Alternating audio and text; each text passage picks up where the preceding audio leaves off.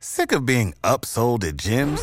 My guy, you're currently a base member. For $90 more, I can upgrade you to our Shred membership. For $130 more, you'll be a Swole member. And for just $300 more, you'll reach Sweat Platinum. At Planet Fitness, you'll get energy without the upsell. Never pushy, always free fitness training and equipment for every workout. It's fitness that fits your budget. Join Planet Fitness for just $1 down and $10 a month. Cancel anytime. Deal ends Friday, May 10th. See Home Club for details.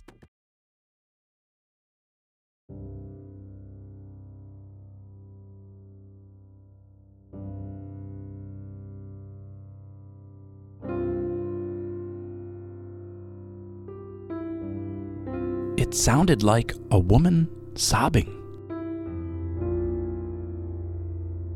And for some reason, it made me want to cry too. I'm Tom Stewart, and this is my paranormal story.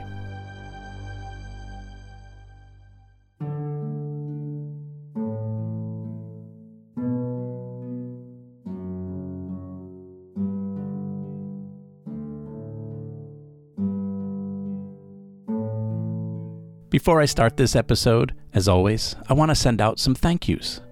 First, a big thank you to those of you who continue to support my podcast with your generous donations. So thank you, Brian Kenny, Helen Corning, Jamie Dorsey, and Kristen McNeely. Remember, I never charge a subscription or make you pay for bonus material. So if you'd like to support the podcast and help me keep my costs down, just head over to my website, myparanormalstory.com, and click on that donate button. Or you can buy a mug or a t shirt. I really do appreciate it. I also want to thank everyone who has been commenting on my social media posts. I've been posting lots of memes and polls lately, and I love reading your feedback. You can follow me on Facebook and Instagram. Just search for My Paranormal Story Podcast. And I got to also thank those of you who have subscribed and commented on my new YouTube channel as well. You can check that out at youtube.com slash myparanormalstory. And thanks for all your emails, too, especially Brandy Bulow. I think I'm saying that right. Thanks for sharing your stories with me, Brandy. If you'd like to email me and comment on this podcast, invite me to be on your podcast, or tell me your paranormal story, you can write to me at myparanormalstorypodcast at gmail.com. Okay, that's it for the thank yous. Here's my latest episode. It's dedicated to Ruthie.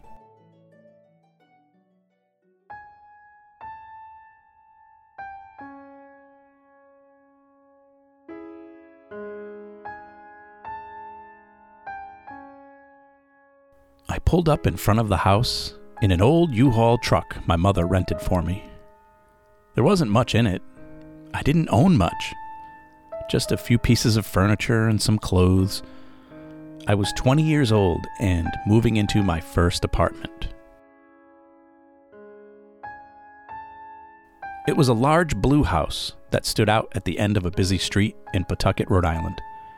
Three stories high, with five small apartments in it. It had an old staircase with big white banisters and a large wooden crucifix cross at the top of it.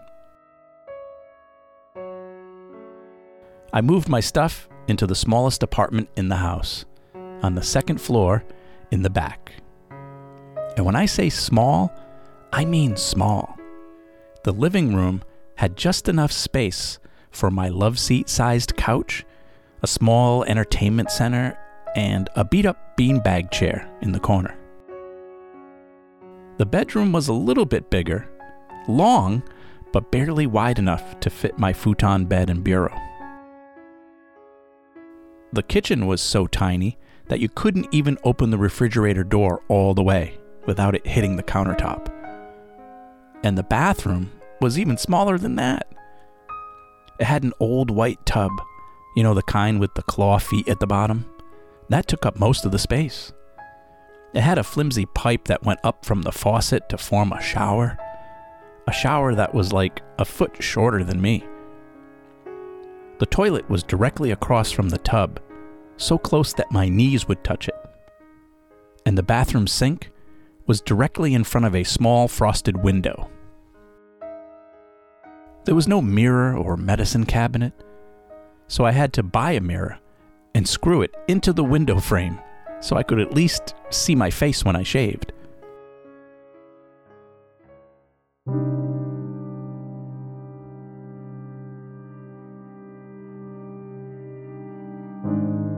The other apartments in the house all had people living in them. Above me, on the third floor, there were three guys living together, all around my age.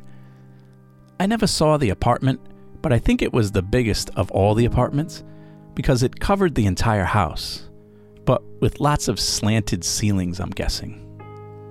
I knew one of those guys. His name was Jimmy. He worked with me at the baseball stadium down the street. He was known for being everyone's weed dealer. I mean, not for me, I was never into that.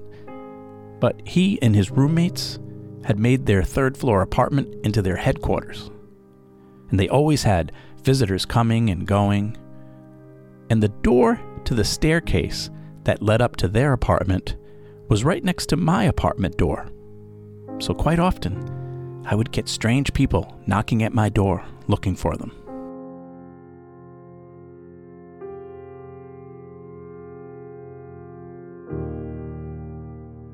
There was one other apartment on my floor, besides mine, on the opposite side of the house, towards the front. Depressed, middle aged woman was living there. She was all alone. She'd recently been divorced. And because of her mental health issues, I'm guessing, her ex husband got custody of their two kids. And she wasn't dealing with the situation very well. She seemed quite distraught and probably not getting the psychiatric care she needed. On the first floor, in the apartment directly below me, was a gay man, 27 years old, and also living alone. He seemed like a very nice guy, from what I could tell, but he was also having relationship issues. He was dating a couple of different men at the same time, but none too seriously, I guess. He would often call those 1 900 dating lines looking for new people to meet. It felt as if he was trying to live two different lives one as a gay man and one as a straight man. He would change the tone of his voice based on who he was talking to low and manly with some people, and high pitched and relaxed with others.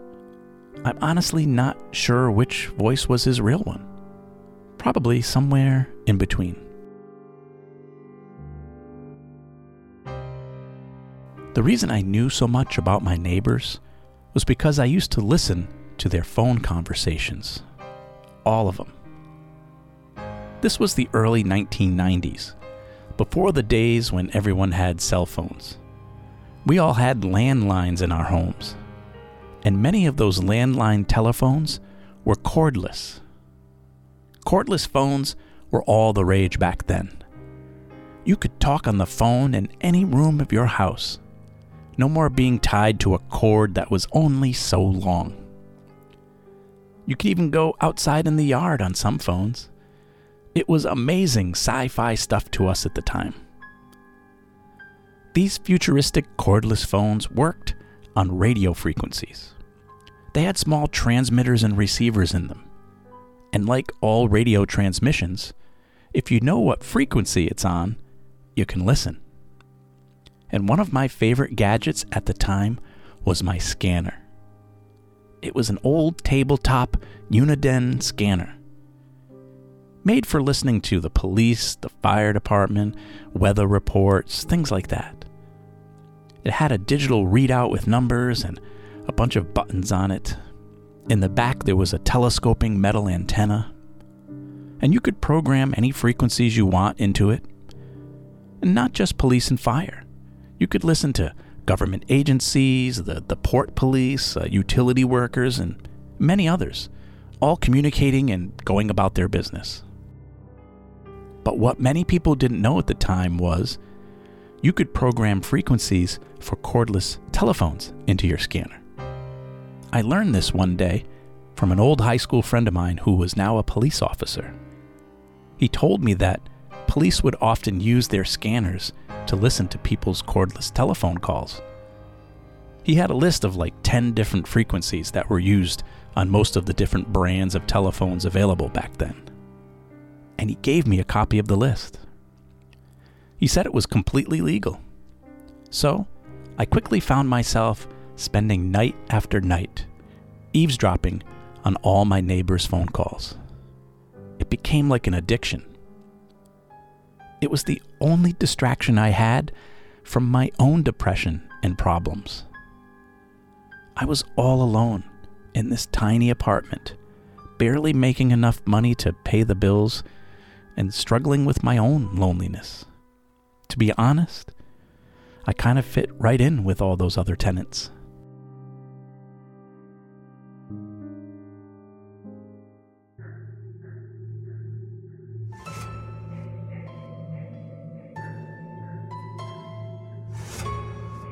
But it wasn't just telephone calls and policemen I was listening to on the scanner. Occasionally, I'd hear other transmissions too. As the scanner would cycle through all the different frequencies, occasionally it would stop on random channels where I would hear strange sounds.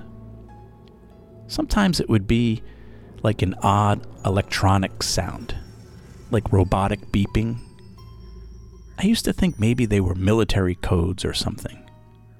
But if it was late enough at night and I was half asleep, sometimes I would feel like it was aliens talking to each other. And then there was this other transmission. It would pop up now and then. I still remember the frequency number 177.66, I think. Most of the time, it would sound like white noise. But when I listened closely, sometimes I swear I could hear voices inside the static. So one night, I plugged in some headphones so I could listen to it better. And it sounded like someone singing. Not singing, but humming. Like someone humming a song to themselves. It would happen a few times, but it would only last for a minute or two. And every time I would see that channel pop up, I'd quickly plug in my headphones and listen. It was a person, I think, a woman, humming to herself. But it wasn't coming from a phone call or a police radio. It was just kind of there.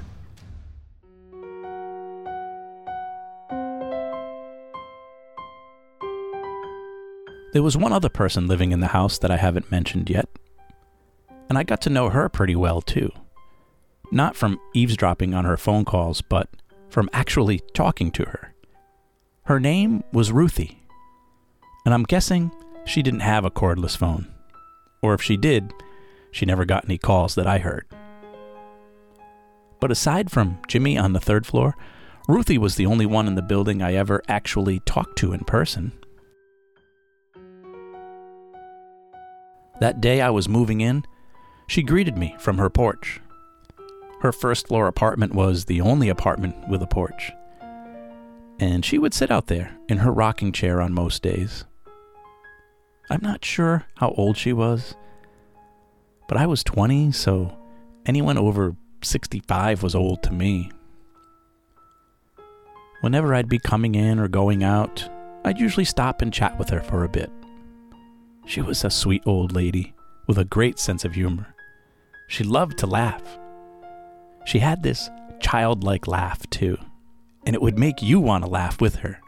It was like a, little girl giggling, but it was coming out of an older woman's face. And Ruthie would tell me wonderfully hilarious stories about everyone who had lived in that house and the neighborhood for that matter. She knew everything about everyone. And she didn't need a scanner to do it either. She just sat there on her porch in that rocking chair, observing everyone every day.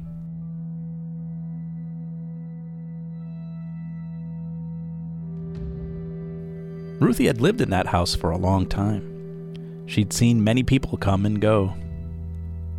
One afternoon, as I was sitting with her for a bit, she told me about the history of the house. She hadn't always lived there, but she did grow up in the neighborhood, and she remembered that the house wasn't always an apartment building like it was today. Back in the 1940s and 50s, when Ruthie was just a teenager, the house was more of a convent of sorts. It was where many nuns and young women studying to become nuns used to live. Most of the nuns worked and trained at the local church or taught classes at the Catholic school. Both were just down the street. I remember I could hear the church bells from my apartment every day. Ruthie said she would see the nuns walking up and down the street every day, like penguins, she called them, back and forth to the church and the school, or just out and about enjoying the weather. And they always walked in pairs, she said. But they were very pleasant and nice to everyone in the neighborhood. But then one day, out of the blue, the convent was shut down. All the nuns had suddenly moved out of the house and the house stood empty for several years. For the longest time, no one would say why. And it wasn't until Ruthie was a little bit older that she heard it was because one of the nuns died in the house. And the cause of death was suspicious. No one ever really knew what happened for sure, but there were rumors of a love affair. And some people say the nun was murdered some would say it was poison, others said it was suffocation. But by who and why? If I ever start a true crime podcast, I'm going to look into it. Ruthie said it was like a soap opera playing out in real life. Now, I don't know how much truth there was to Ruthie's story. She could have been making the whole thing up just to see the look on my face. And every now and then, when I would see her, she'd ask, Have you seen any nuns lately? And then she'd giggle with her childlike laughter. I won't lie, though, her story did have me a little spooked. Uh, did a nun really die in the house? I mean, either way, it didn't matter. I hated living there. Talking with Ruthie was about the only thing I ever liked about that house.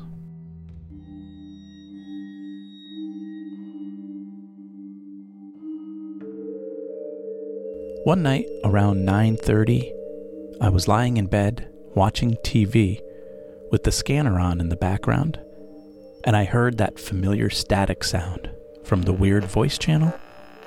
So I quickly muted my TV and plugged my headphones into the scanner. The white noise was crinkling and crackling, and I listened closely, expecting to hear that strange woman humming again. But this time, it was different. This time, it sounded more like sobbing, like someone was crying. It only lasted for a minute or two, and then it went back to static. I don't know why the woman was crying, but for some reason, it made me want to cry too. I mean, I was already in a bad place emotionally but for some reason, this mystery woman on my scanner was bringing tears to my eyes. Suddenly, there was a loud bang from the other room. Someone was knocking on my door. It startled me at first, but for some reason it also made me angry. I sprang up from my bed and stormed over to the door. I swung it open quickly, ready to yell at whoever it was bothering me at such a late hour. And standing there at my door was this pretty young blonde woman, probably in her 20s or so. She looked at me shocked, probably from the way I violently opened the door. And we just stared at each other silently for what felt like an eternity. Until finally, she whispered softly is Jimmy here? And I sighed, as if I'd been holding my breath the whole time. I pointed down the hall, His door is over there. I closed my door and went back to the scanner. And I stayed up listening for a while, but there was no more crying or humming. I just laid there listening to the static until I fell asleep.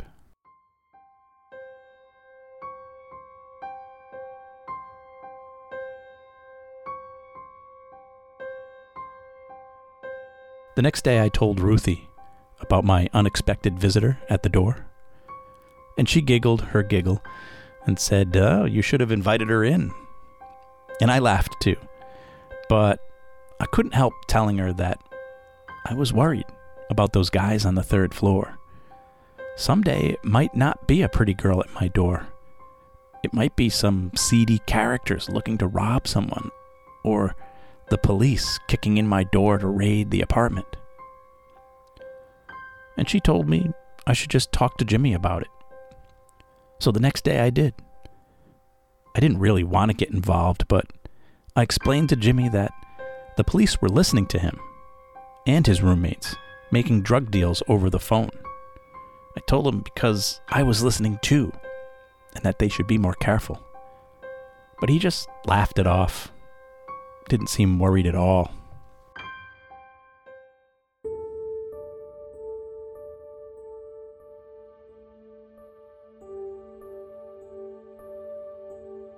As the days and weeks went by, more strange things continued to happen in the old house. I came home from work one day.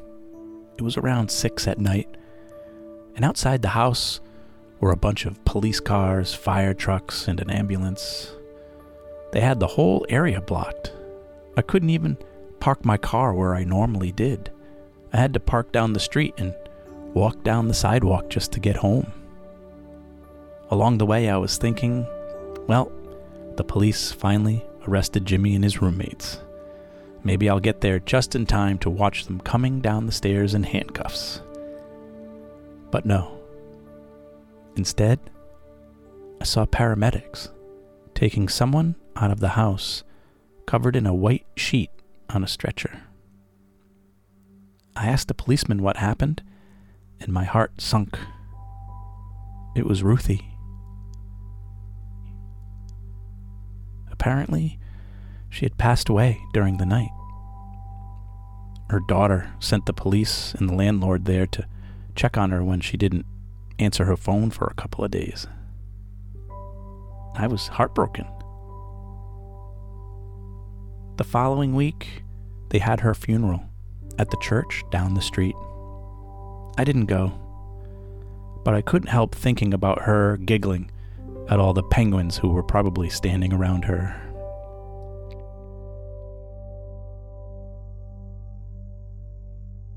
A few days later, I came home from work and noticed Ruthie's apartment was vacant. The curtains and the windows were gone, and inside it was empty. They took everything except her rocking chair, which was still on the porch. Occasionally, I'd see it rocking. From the wind, most likely, but I used to like to think it was her.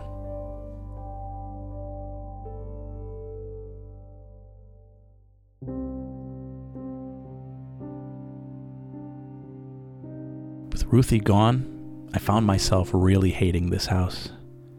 I was literally mad at the house, as if it had killed her. I'm still mad whenever I drive by it. I immediately began looking for a new apartment. I needed to get out of there. Everything in the house was quickly beginning to change. My depression and sadness was getting worse. And the things I was hearing on the scanner were getting scarier. The man on the first floor was suddenly sick. He was making phone calls to doctors and medical clinics all the time, trying to make an appointment. He was also worried about his job at the bank. He kept calling in sick, not just because he wasn't feeling good, but because one of his coworkers had found out he was gay and was telling everyone else in the bank. I guess he didn't want his coworkers to know. He was afraid they were going to fire him. He was in a dark place, He was calling those 1 900 dating lines even more now, meeting up with some shady people. And then one night, I heard him having a huge fight with his dad over the phone. I caught the conversation somewhere in the middle, so I'm not sure what they were fighting about, but his father didn't seem very supportive. The call ended with his dad hanging up on him, and I could just feel his pain and sorrow emanating through the house. Things were getting worse for the divorced woman down the hall, too. She continued to call her ex husband almost every day. And the conversations would start out civil, asking about the kids and stuff, but then they would always get more and more heated by the end of the conversation. The courts had now restricted her visitations with the children. She could only see them while supervised, and this was tearing her up. It's so rare for a judge to rule against a mother in divorces, so whatever was going on with her must have been serious. She would go from begging her ex to let her see the kids to, to threatening his life or threatening her own. I would sit there quietly in my apartment listening until she would ultimately hang up and then go on a tantrum through her apartment, almost nightly, throwing things, slamming things, screaming. Then one night, after her phone call, after making her usual threats, she hung up the phone and then nothing. No screams, no bangs, no thuds, just complete silence. Sometimes silence is the scariest sound of all.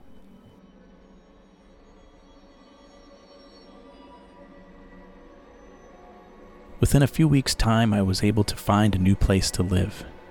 I was going to move in with a friend of mine who had a large two bedroom apartment on the other side of the city. I wanted to get as far away from this house as I could. I packed up all my stuff, what little I had, and spent one final night in the house. Exhausted from the packing and from life in general, I fell asleep in my bed with the scanner on when suddenly I awoke to the strangest sound. The scanner had stopped on that one same spooky channel. So I put on my headphones so I could listen through the static. And I heard the voice. The voice of that woman who had been humming and crying. But this time it was different. This time she was speaking. Oh, my Jesus, Forgive us our sins, save us from the fires of hell, lead all souls to heaven, especially those in most need of thy mercy. I threw the headphones off my head in shock. But then as I sat there, I realized that was a prayer, a rosary prayer. I sat there and pondered for a moment and then put the headphones back over my ears and I heard the woman's voice one more time. This time, it sounded like giggling. Giggling with a childlike laughter.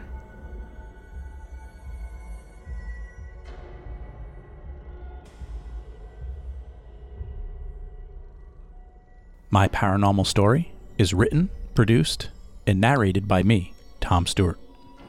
Music from this episode courtesy of Kevin MacLeod at Incompetech if you enjoy my stories and would like to support the podcast, please visit my website at myparanormalstory.com and click on the donate button. Or if you want, I also have t shirts and coffee mugs for sale. Unfortunately, podcasts cost money, but your support helps me keep the podcast running. Be sure to check out my book called The 10 Best Tools for Ghost Hunting. If you've ever wanted to learn more about the gadgets used in paranormal investigation, you can check it out on Audible, Kindle, or Amazon.com. Please help my podcast grow by sharing your favorite episodes with your friends on social media. Or leave a positive review and five stars wherever you listen. And feel free to follow me on Facebook and Instagram. Just search for My Paranormal Story. If you have a podcast and would like to have me as a guest, or if you'd like to ask me a question, or tell me your paranormal story, you can email me at myparanormalstorypodcast at gmail.com. Thanks for listening. I'm Tom Stewart, and this is My Paranormal Story.